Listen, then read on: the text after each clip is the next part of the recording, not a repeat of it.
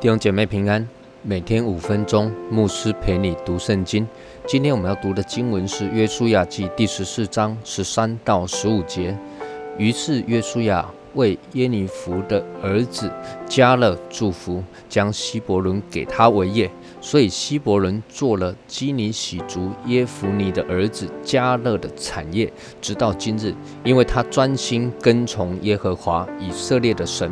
希伯伦从前名叫基列亚巴，亚巴是亚纳族中最尊大的人。于是国中太平，没有征战了。上一段经文我们提到了加勒啊，这个约书亚的战友、朋友。伙伴，他来到约书亚的面前，提到当时摩西所答应要给他的地，现在他想要分这一块地。那么这一块地上住着什么样的人呢？就是亚纳族人。亚纳族人是最具代表性的人物，就是大卫用小石头打败的歌利亚。那么可想而知啊，亚纳族人真的是又高又大，又很勇猛。那么，为什么加勒一定要去拿下这一块地来打败亚纳族人呢？啊，将他们赶出去，因为当时他与约书亚被摩西差派进去窥探迦南地的时候，他们所看见的如同巨人般的这些迦南人，就是亚纳族人。当时以色列人呐被吓个半死啊，十个探子都报了恶信，所以他们单延了四十年之久，没有进到迦南地去得地为业。现在终于进到迦南了，也打了好些胜仗，把大部分的土地都得着了。那剩下的这一些，其中一个就是住在希伯伦的亚纳族人。那希伯伦这一个字的意思是朋友啊，但是加勒啊，他没有要跟亚纳族人做朋友哦，而是要去打败他们，把他们赶出去。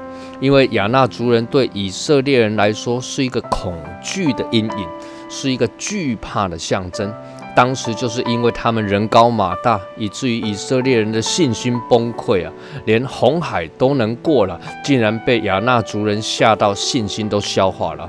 所以加勒等了四十年之久，他一心一意的就是要打败那个使以色列人恐惧的亚纳族人。那加勒呢，有这样的一个心智，实在很令人感动。他忍耐，他等候，预备自己，专心跟从耶和华，就等待这一天的来到。当然，约书亚非常的愿意成全他的好弟兄啊，他就为加勒祝福，将希伯伦给他为业。